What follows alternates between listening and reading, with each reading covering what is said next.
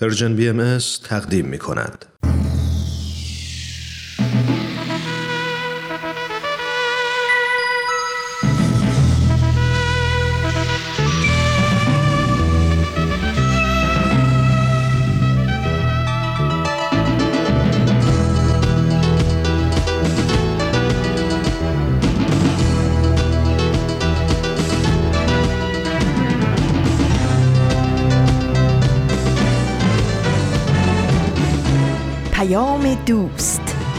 برنامه ای برای تفاهم و پیوند دلها.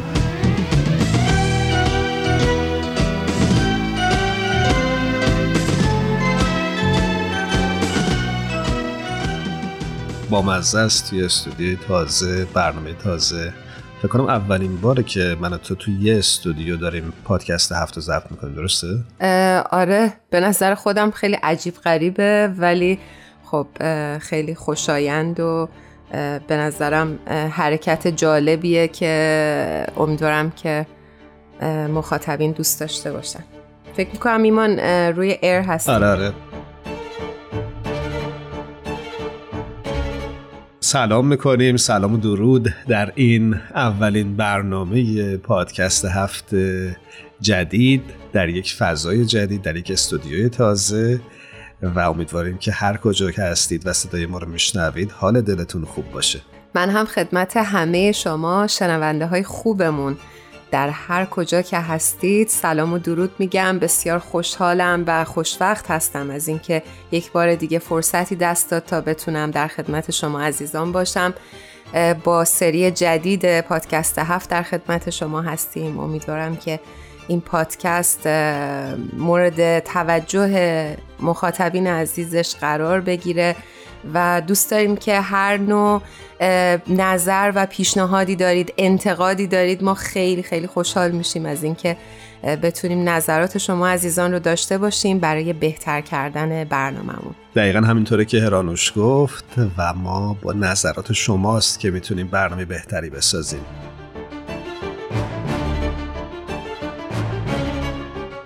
من ایمان هستم. همراه با هرانوش در کنار شما خواهیم بود در طول این برنامه پادکست هفت و امیدوارم که تا پایان با ما همراه بمونید.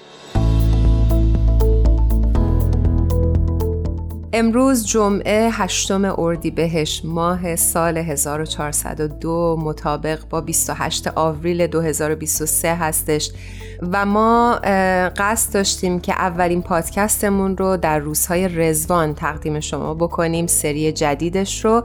و دوست داریم از همینجا به همه شما عزیزانمون عید رزوان رو تبریک بگیم. امیدوارم که ایام خیلی خوشی برای همتون باشه. من هم عید رزوان رو به همه شما تبریک میگم و همونجوری که می‌دونید عید رزوان بزرگترین و مهمترین عید در آین باهایی هست و فکر می‌کنم که در طول این روزهای عید رزوان ویژه برنامه هایی که برای این مناسبت هم تهیه شده حتما گوش کردید.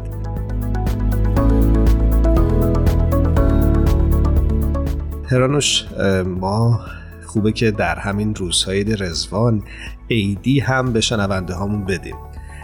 ما در سری جدید پادکست هفت بخش ها و آیتم های متفاوتی رو براتون طراحی کردیم که حتما در طول برنامه و در طول هفته های آینده با این بخش ها بیشتر آشنا میشید.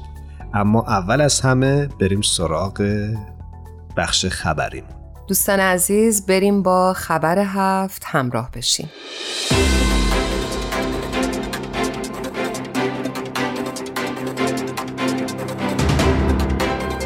به اولین قسمت خبر هفت از سری تازه پادکست هفت خوش اومدید. چون در روزهای عید رضوان هستیم خوبه که در ابتدا نگاهی داشته باشیم به خبری از سرویس خبری جامعه بهایی در همین ارتباط.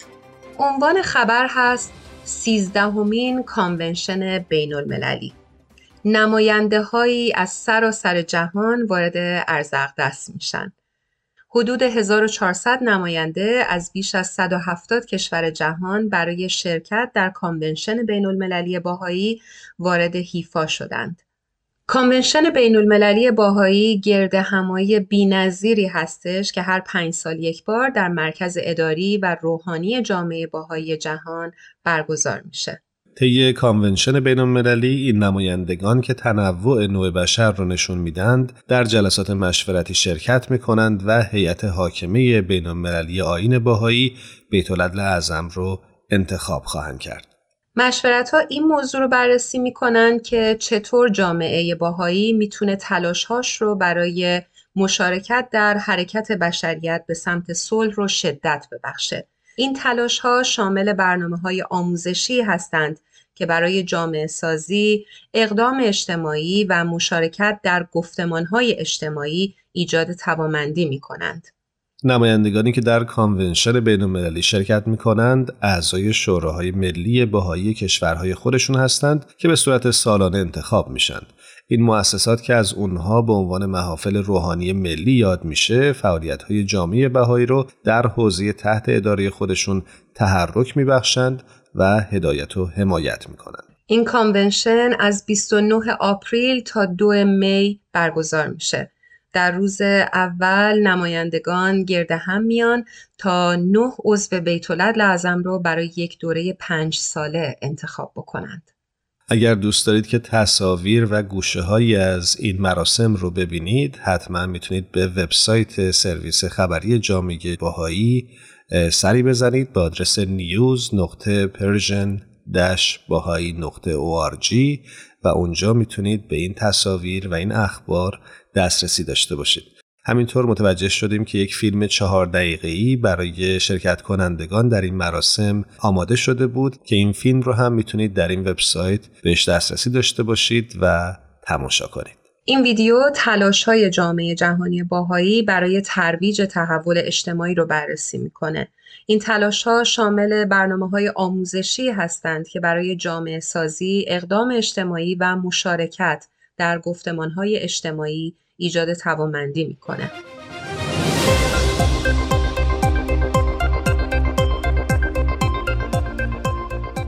و اما خبر بعدی که امروز نگاهی بهش خواهیم انداخت عنوانش هست ایالات متحده. اعلام هفته صلح توسط شهردار به افتخار سالگرد تأسیس کرسی باهایی کلی گرتز شهردار منطقه آتن کلارک جورجیا در امریکا دهم تا چهاردهم آوریل 2023 رو به افتخار سیومین سالگرد تأسیس کرسی باهایی در زمینه صلح جهانی در دانشگاه مریلند هفته صلح جهانی نامگذاری کرد. شهردار گرتز بیانیه ای رو امضا کرد که در اون بر اهمیت همکاری برای غلبه بر چالش های پیش روی اجتماع از جمله افرادگری های مذهبی، نابرابری جنسیتی، نجات پرستی و دسترسی ناکافی به آموزش تاکید شده بود. او از همه شهروندان درخواست کرد که برای تحقق اصول صلح، عدالت و همبستگی انسانی که از تعالیم حضرت بهاءالله است تلاش کنند. در این بیانیه همچنین اومده که شکاف گسترده بین این آرمانها و وضعیت جهان مردمان را چه دیندار و چه بیدین فرا می‌خواند تا از حزبگرایی محدود فراتر رفته و برای تفاهم انسانی و صلح با هم همکاری کنند. این بیانیه در جریان سفر دکتر هدا محمودی به آتن صادر شد. جایی که به مناسبت سیومین سالگرد تأسیس کرسی بهایی برای صلح جهانی از ایشون به عنوان مدیر این کرسی دعوت شده بود. دکتر هدا محمودی در طی این بازدید چهار روزه مجموعه سخنرانی های تعمل برانگیزی رو برای دانشجویان و اساتید دانشگاه جورجیا ارائه داد و در طول هفته با اعضای انجمن روحانیت بین الادیان آتن بزرگ دیدار کردند. فیلیپ هانگ رئیس کالج مددکاری اجتماعی در دانشگاه جورجیا از این سخنرانی ها قدردانی کرد. ایشون عنوان کردند که دیدار خانم دکتر محمودی روح افزا بود او برای دانشجویان اساتید و کارکنان ما در دانشگاه مددکاری اجتماعی روح صلح و شفقت رو با خود به همراه آورد در ادامه اضافه کردند که تاکید دکتر محمودی بر گفتگو و اصل یگانگی شرکت کنندگان را دعوت کرد تا به جای رقابت‌های بیحاصلی که در اون یک گروه باید بر دیگری غلبه کند شیوه های خلاقانه ای رو برای ترویج صلح وحدت بخش و عدالت از طریق حمایت از حقوق بشر و رفاه در کنار هم به عنوان یک نژاد مشترک بشری در نظر بگیرن دکتر خدا محمودی ضمن تعمل در مورد رویدادهای این هفته گفتن بهترین بخش این سفر گفتگو و تعامل با دانشجویان بود. دانشجویان مشتاقند در مورد چالش هایی که امروزه بشر با اون مواجه هستش صحبت بکنند. سخنرانی های خانم دکتر محمودی طیف گسترده از موضوعات مرتبط با کار اصلی کرسی رو پوشش می‌داد. نجات پرستی ساختاری و علل ریشه‌ای تعصب، ماهیت انسان، توانمندسازی زنان و صلح، حکم روایی و رهبری جهانی و غلبه بر چالش های جهانی شدن محیط زیست. دکتر خدا محمودی همچنین از انجمن دانشجویان باهایی در دانشگاه جورجیا و بهاییان آتن برای ترتیب دادن این دیدار بسیار تشکر کردند.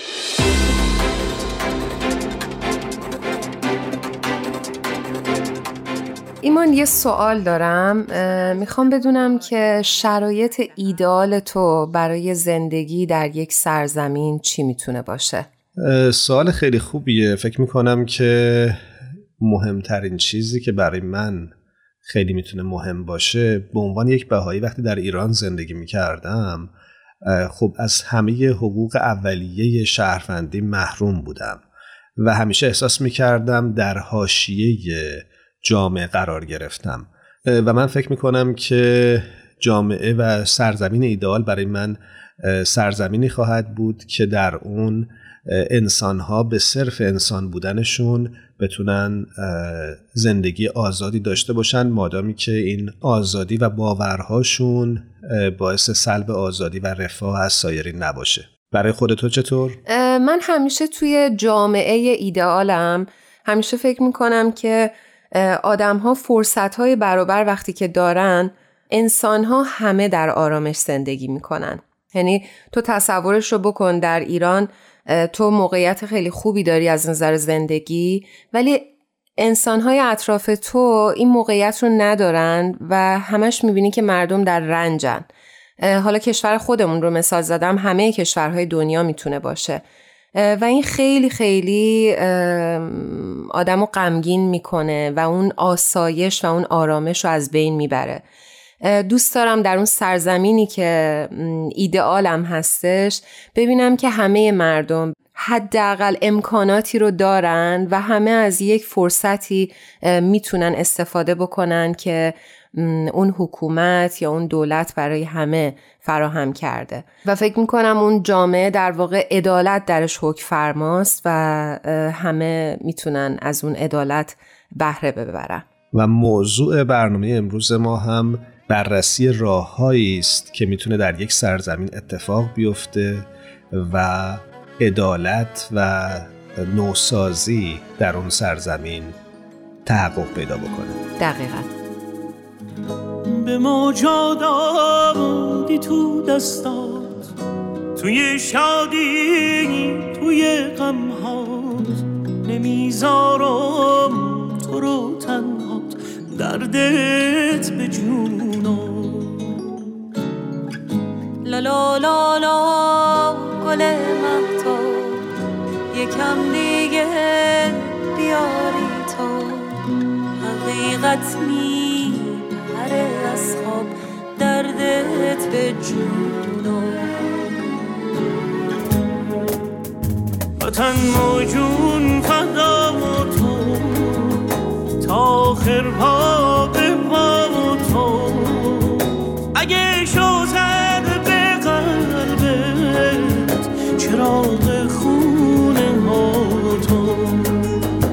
وطن موجون فدا تو تا آخر پا به تو.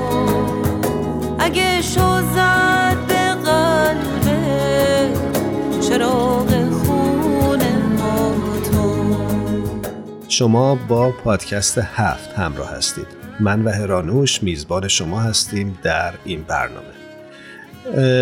ما تو این برنامه راجع به نوسازی و دستیابی به عدالت در یک جامعه صحبت می‌کنیم.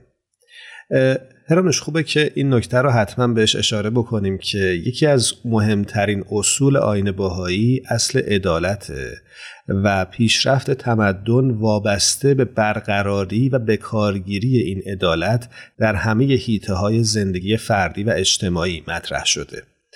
و فکر می‌کنم که اگه بخوایم تعالیم حضرت بهاءالله شارع آین بهایی رو بهتر درک بکنیم در خصوص عدالت مهمترین اصلش پذیرفتن مفهوم یگانگی نوع انسان هست. و ایمان داشتم فکر می‌کردم دیدم که به نظرم میاد که عدالت در سطح فردی یکی از خصیصه های روح انسانی هستش. یعنی مثل همون جواهری که ما میگیم در وجود هر انسانی نهادینه شده به نظرم عدالت هم یکی از اون جواهر هست که باید پرورش پیدا بکنه مثل تمامی فضایل مثلا مثل عشق، محبت، بخشندگی که به نظرم در وجود همه انسان ها هستش.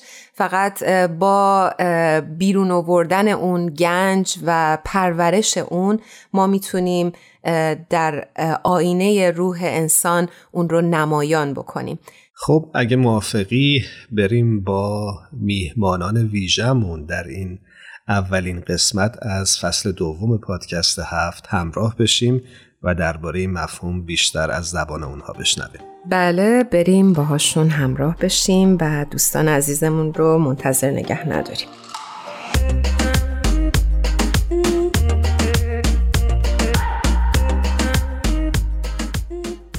شنونده های خوب پادکست هفت جناب دکتر ایرج آبدیان رو روی خط داریم. به همراه جناب دکتر آرمین اشراقی. بسیار مفتخر هستیم که امروز دعوت ما رو پذیرفتن. درود بر شما. خیلی ممنون که روی خط با ما همراه هستید. منم بهتون درود و سلام میگم و خیلی خوشحالم که با پادکست هفت امروز همراه شد خیلی ممنون از دعوتی کردید. با افتخار بنده در خدمت شما و آقای دکتر اشراقی است درود بر شما و جناب دکتر ایرج آبدیان و بینندگان و شنوندگان محترمتون. برای اون دسته از شما همراهان عزیز که شاید کمتر با دکتر آبدیان و دکتر اشراقی آشنا باشید بعد بگیم که دکتر ایرج آبدیان اقتصاددان هستند و دکتر آرمین اشراقی استاد دانشگاه در زمینه مطالعات خاورمیانه.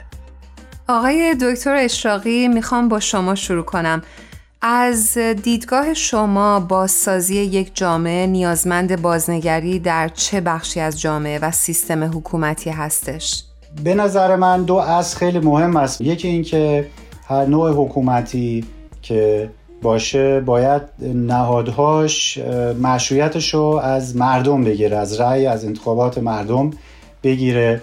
باید آزادی بیان باشه باید شفافیت کامل وجود داشته باشه باید نهادهای دولتی حکومتی پاسخگو باشن نزد مردم. و دوم اینه که فکر می‌کنم این حالا هم مسئله اصطلاح حکومتی است و هم مردمی این است که باید سیاست یا حکومت دولت باید که جدا از هر نوع ایدئولوژی باشه. باید فارغ از هر نوع ایدئولوژی باشه. حالا بعضی میگن باید سکولار باشه به این معنی که جدا از نهادهای دینی و مذهبی باشه.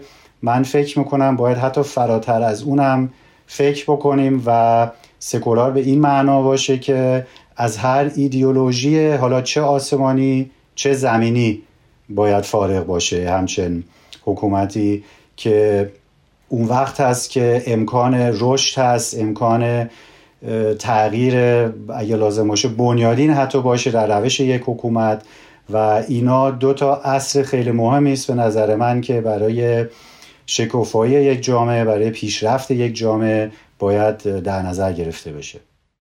ممنونم از توضیحی که دادید. یه سوالی که حالا برای خود من مطرحه قبل از اینکه بریم سراغ جناب آبدیان می‌خواستم از شما بپرسم که در جوامعی که دین نقش پررنگی داشته در طول تاریخ آیا اصلا امکان پذیره که یک جامعه سکولار داشته باشیم یک حکومت سکولار داشته باشیم؟ بله من معتقدم که اینا اتفاقا جوامع غربی هم که ما بینیم که اغلب سکولار هستن امروزه لازم نیست حتما وقتی به یک دین یا به یک آین باورمند هستیم حتما خواهان این باشیم که این دین یا نهادهای اون دین مؤسسات اون دین حاکم بر امور سیاسی و اجتماعی و امور روزمره و اقتصاد و سیاست حاکم باشه. این دقیقت به نظر نفی همدیگر نیستن. می‌تونه در یک جامعه خیلی از مردمش وابستگی به آین به روحانیت به دین داشته باشن ولی در این حال در سطح حکمرانی در سطح دولت در سطح اداره امور جامعه از این خالی باشه جدا باشه بیطرف باشه به نحوی. متشکرم. جناب آبدیان شما نظری در این باره دارید؟ بله صد درصد موافقم که باید دین و, و اداره دولت و امور سیاست به طور کلی از هم تفکیک کامل داشته باشند. و به صرف اینکه یک جامعه ممکنه اعتقادات مذهبی داشته باشه یا در تاریخش دین همونطور شما فرمودید نقش خیلی پررنگی بازی کرده باشه دلیل بر این نیست که جامعه در قرن 21 و ماورای قرن 21 همون رفتار و همون سیستم های حکومتداری و اداره کشور رو ادامه بده. یکی از مهمترین تغییراتی که می‌بینیم مخصوصا بین نسل جدید و جوان که همون تحولاتی است که می‌بینیم در بین جوانان در سراسر دنیا. اینکه اینها می‌خوان یک خیزشی بکنن از گذشته به طرف آینده. می‌خوان اون ایده های قدیمی رو بریزن دور و زیربناهای فلسفی و انسانی جدید بیارن. به یکی از جدیدترین واجه هایی که در دنیا داره تقریبا بین جوانان رایج شده به واسهشون دارن فعالیت های اجتماعی سیاسی می‌کنن اینی که دقیقا باید امور مذهبی و فرقه های مذهبی از سیاست روزمره کشور جدا بشه. و این تفکیک خیلی مهمه واسه اینکه نقش دین رو می‌بره تو اون جایی که دین باید باشه و نقش سیاست و اداره دولت رو می‌ذاره اون جایی که امور اداره دولت کشورداری باید بشه. به محض اینکه اینا قاطی شد هر دوشون ضعیف میشن. هر دوشون کارهای اشتباه می‌کنن و رفاه اجتماعی صدمه زیاد می‌بینه.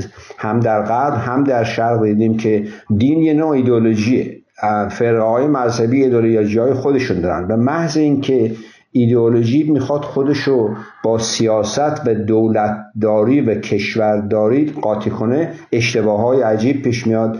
در شرق دیدیم در غرب دیدیم در خاورمیانه دیدیم. بنابراین این یک روح جدیدی است در عالم انسانی که خیلی خیلی باید جدش گرفت.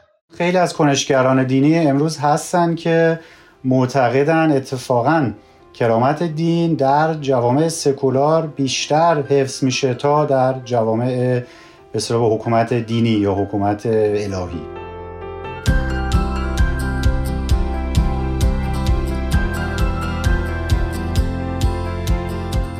من می‌خوام از شما دکتر آبدیان این دفعه سوال بپرسم که اگر فرض بکنیم که عدالت اصل محور باشه آیا تحقق این عدالت تنها مسئولیت حکومت هستش یا شهروندان هم در این پروسه سهیم هستند؟ براش این مفهوم عدالت که یکی از موضوعایی است که اقتصاددانان در تقریبا در دویست سال گذشته روش رساله ها نوشتن و بحث های خیلی عمیق هم بوده و هم هست. خود مفهوم عدالت یک مفهوم خیلی عمیقی است و که با جوانب دیگر اجتماع قابل تفکیک نیست.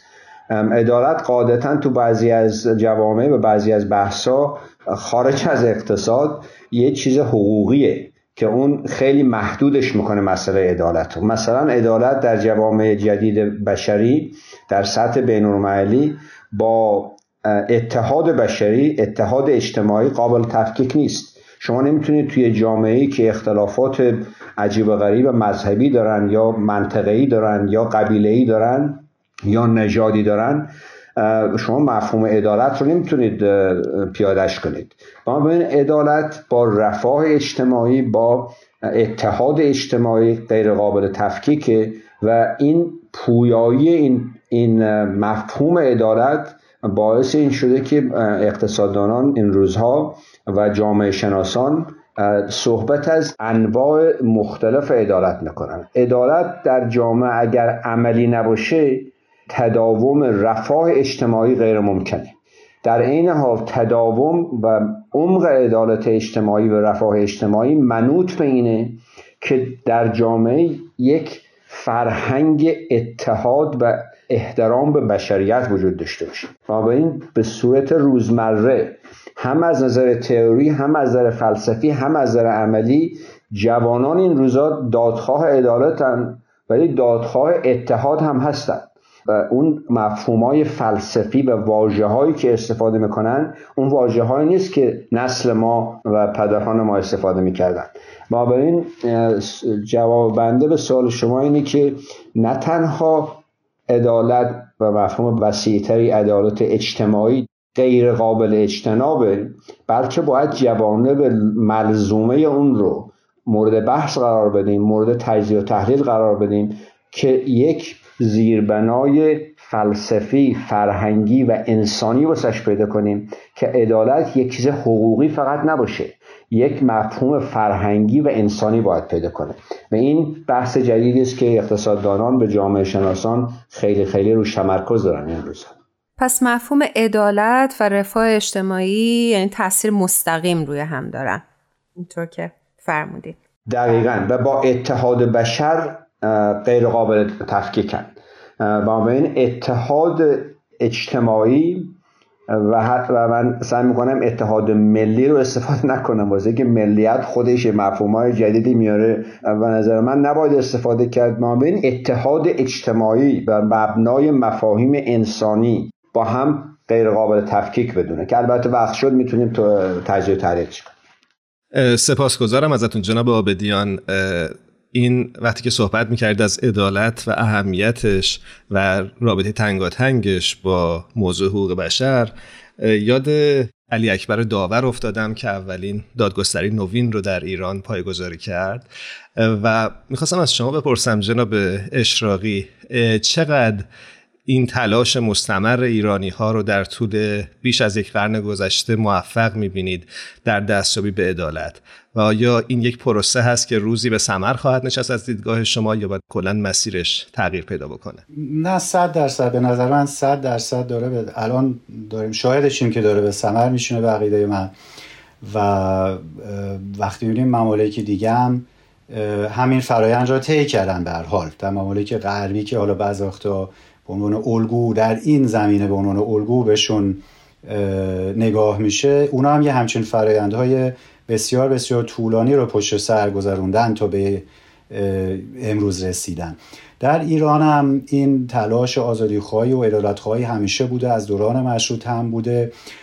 و البته خب یه مقدار شرایط و پیش زمین هایی هم می‌خواستی که به مور زمان من گمان کنم ایجاد شده. حالا بعض وقتا به خاطر اقدامات دولت ها بوده بعض وقتا هم علا رغم اقدام های دولت های گوناگونی که در ایران حاکم بوده در این صد سالی که شما اشاره کردید این فرم برها رو به تکامل بوده و من از این نظر خیلی خوشبینم مخصوصا این نسل امروز که دکتر آبادیان چندین بار اشاره کردن به خواستهاشون به برداشتهایشون به بلوغ سیاسیشون به بلوغ اجتماعیشون به اتحادشون که حداقل اونجا که ما در خارج هستیم مشاهده می‌کنیم. واقعا حیرت انگیز است و در این حال هم خیلی خیلی امید بخش هست. البته درباره سوال شما هم مسلما حکومت وظیفه داره در این زمینه که عدالت را و رفاه را ترویج کنه تأمین کنه. ولی خب در این حال زمینه مردمی هم باید داشته باشه. یک سری ارزش یک سری برداشت باید در جامعه ریشه داشته باشه تا اینکه یک دولت یا یک حکومتی بتونه موفق باشه و بر روی اونا یک مملکت رو به پیشرفت و ترقی بسازه. مثلا تصاوی حقوق بین زن و مرد کسرتگرایی تحمل دیگراندیشی خیلی از مسائل است که اینا اگه در جامعه حالا صد درصد که شاید هیچ وقت نشه ولی در یک درصد معینی قابل ملاحظه در جامعه جا بیفته و روی عرف سیاسی روی فرهنگ اجتماعی تاثیر بذاره اون وقت به نظر من خیلی مثبته و یه همچین جامعه ای به نظر من آینده خوشی در پیش خواهد داشت.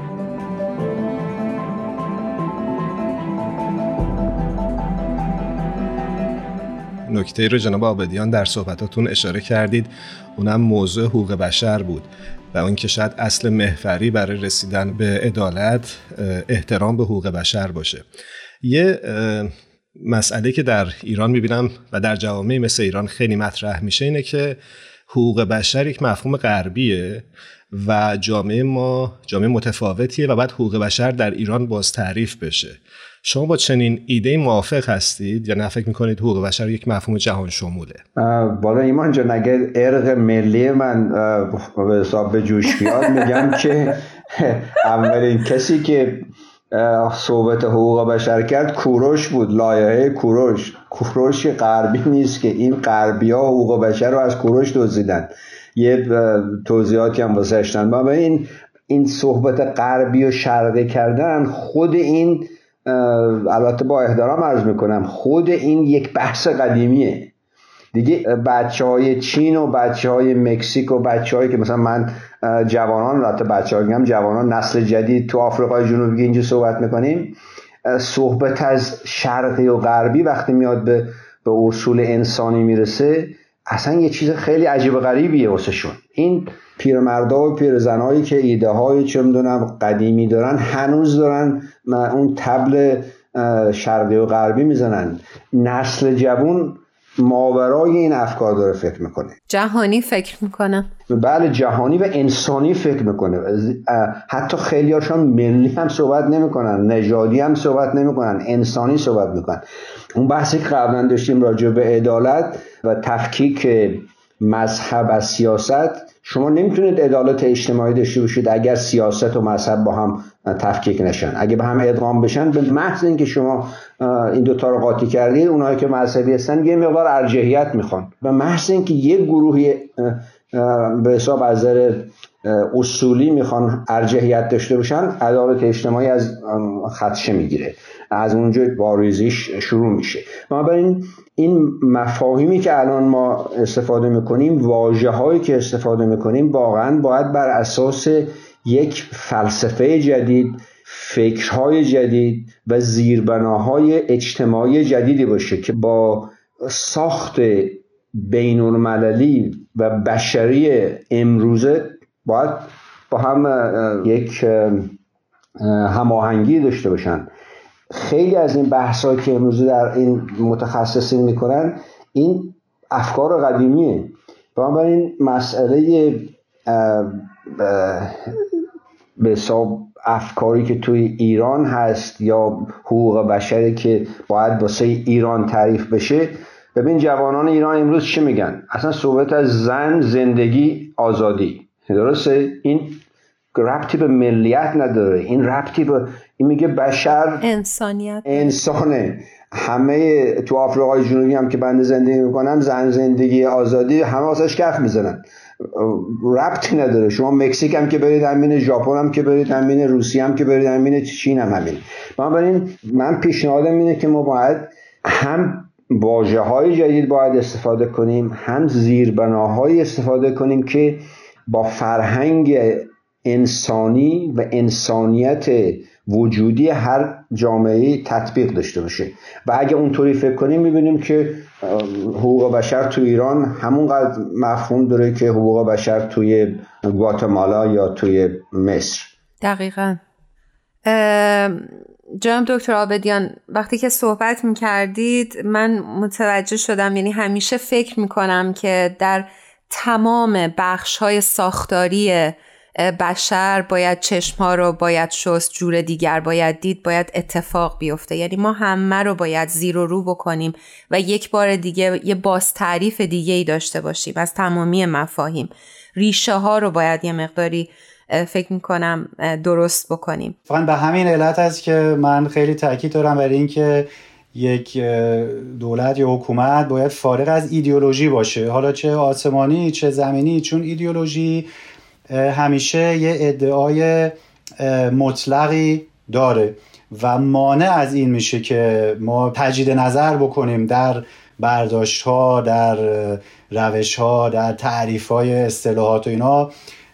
این ذهنیت باز را این آزادی را به ما اجازه نمیده به ما که تجدید نظر بکنیم و به یک سری نتایج جدید برسیم. دقیقا. جناب دکتر اشراقی شما مطلبی نیست بخواین اضافه بکنین؟ من, من درباره حقوق بشر که سوال کردید به نظر من حالا درست لایحه هم ما داشتیم چند صد سال پیش بیش از دو سه هزار سال پیش لایحه داشتیم. ولی به حال حق انصاف رو بخوایم ادا کنیم باید بگیم که الان این چند دهه است که 50 60 سال شاید که این مفهوم کاملا یک عمق پیدا کرده و شرایط جهانی امروز فرق می‌کنه. به نظر من صد درصد این مفهوم حقوق بشر یک مفهوم یک واژه جهان شمولی هست. غربی و شرقی و اینا نداره. حقوق بشر هست. و علاوه بر اینکه یک تفکری باشه که در یک لایحه جایی نوشته باشه امروز به دنبال اون هستن که اینو به عرصه عمل بیارن. اینا بتونن نهادهایی تاسیس بشه مکانیزم هایی تاسیس بشه که بتوان این را تضمین کرد. کسانی هم که مخالف هستن و میگن این غربی شرقی شمالی جنوبی تا حالا موفق نشدن که چیز دیگری مقابل اون معرفی بکنن. هر هم که کوشش کردن خب باید گفت که ناموفق مونده این کوشش ها و به عنوان یک اخلاقیات جهانی حالا به انگلیسی میگن global ethics به نظر من یک اقدام بسیار بسیار مهمی هستش و واقعا وقتی می‌بینیم محتوای این حقوق بشر واقعا چیزی هست که نمی‌توان گفت که تعلق به یک فرهنگ یا یک هیته جغرافیایی داشته باشه بلکه واقعا همون که اسمش هم روش گذاشته شده نیازهای اولیه هر بشر را دقیقا در نظر گرفته و دنبال تضمین و تامین کردن آنهاست. ممنونم ازتون. در آخر می‌خوام سوال بکنم. بسیار اشاره فرمودین که ایدئولوژی باید از حکومتداری جدا باشه. این جامعه چجوری قرار رشد بکنه؟ و چجوری قرار اون عدالت پویا درش پرورش پیدا بکنه؟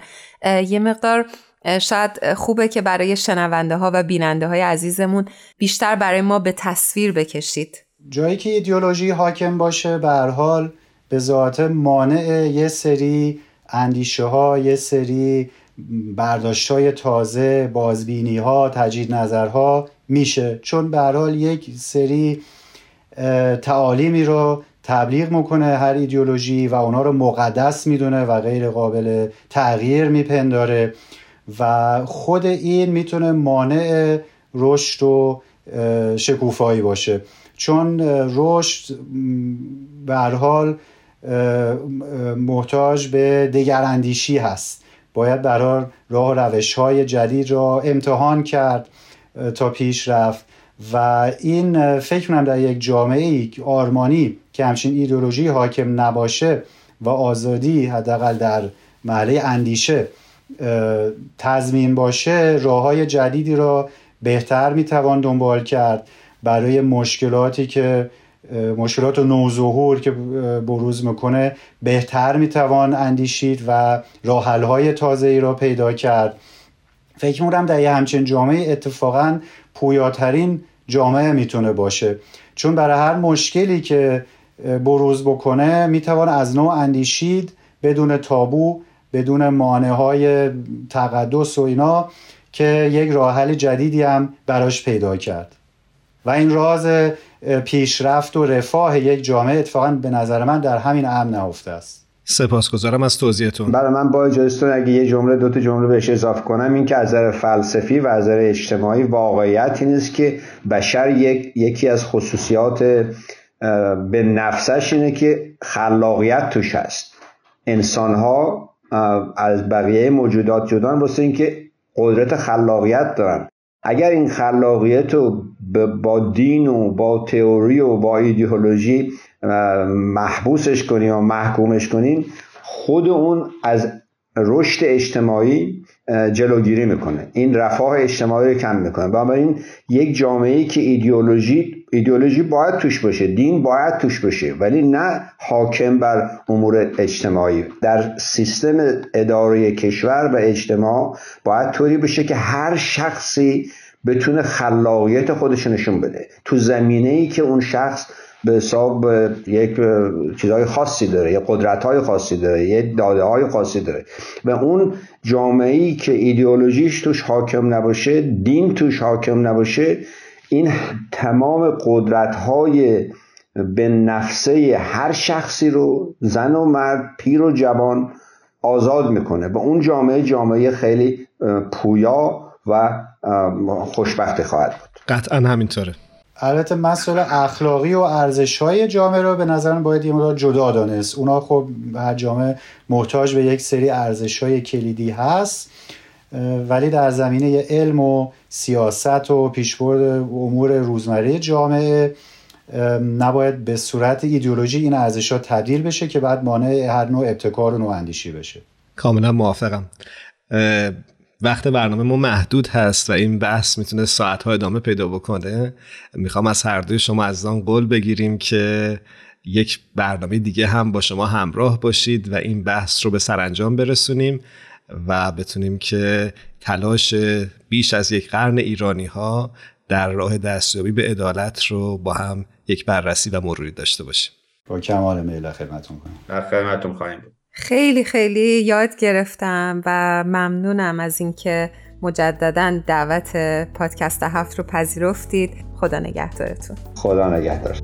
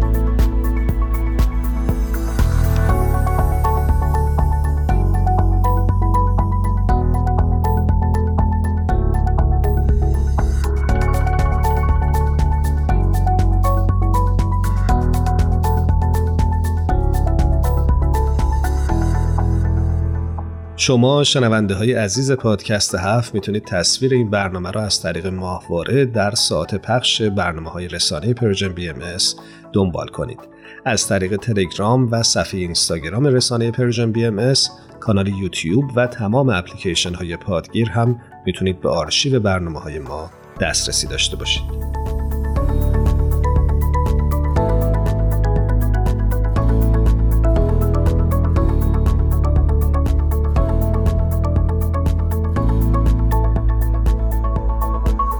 لنگستون هیوز شاعر آمریکایی در جایی میگه بگذارید این وطن دوباره وطن شود. بگذارید دوباره همان رویایی شود که بود. بگذارید پیشاهنگ دشت شود و در آنجا که آزاده است منزلگاهی بجوید. یادی هم بکنیم از زنده یاد احمد شاملو که این شعر رو ترجمه کرده بودند.